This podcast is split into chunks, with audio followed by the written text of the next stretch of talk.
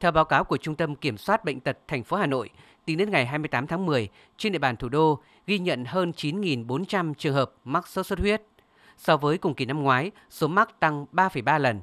Riêng trong tuần qua, ghi nhận hơn một nghìn hai trăm ca mắc và ba trường hợp tử vong. Các quận huyện ghi nhận nhiều bệnh nhân là Đan Phượng, Thanh Oai, Thanh Trì, Đống Đa, Thường Tín, Hà Đông. Bà Trần Thị Nhị Hà, Giám đốc Sở Y tế Hà Nội cho biết. Chúng tôi đã chủ động phân công các bệnh viện tham gia điều trị. Các bệnh viện đều được bố trí các cơ số giường để điều trị bệnh nhân sốt xuất huyết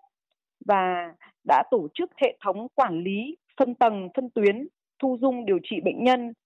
khoa học theo đúng cái phác đồ điều trị của Bộ Y tế và đảm bảo đầy đủ nhu cầu điều trị của người dân. Chúng tôi cũng đã chỉ đạo Bệnh viện Đống Đa là bệnh viện chuyên khoa đầu ngành truyền nhiễm tổ chức các buổi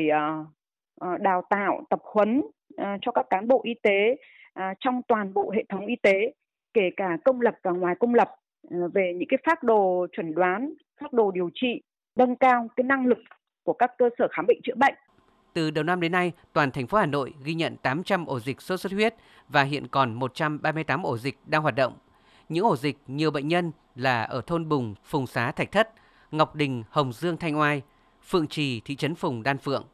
Sở Y tế đã đề nghị các quận huyện, thị xã tăng cường các biện pháp phòng chống như diệt muỗi, bọ gậy, giám sát phát hiện sớm ổ dịch để khoanh vùng xử lý sớm nhất.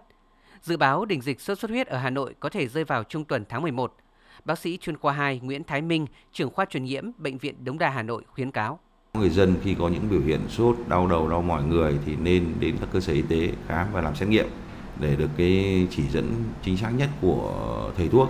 Không nên tự ý ở nhà mình gọi tự đi đến phòng mạch tư truyền dịch hoặc là tự đi mua thuốc về uống. Bởi vì cái sốt xuất huyết này thì nói chung đa số thì lành tính, nhưng mà trên những cơ địa đặc biệt hoặc là những giai đoạn bệnh đặc biệt, những cái ngày đặc biệt của bệnh ấy, thì phải, cần phải được làm xét nghiệm và theo dõi chặt chẽ để khi bệnh nhân có những dấu hiệu cảnh báo thì được nhập viện ngay và điều trị kịp thời, chứ không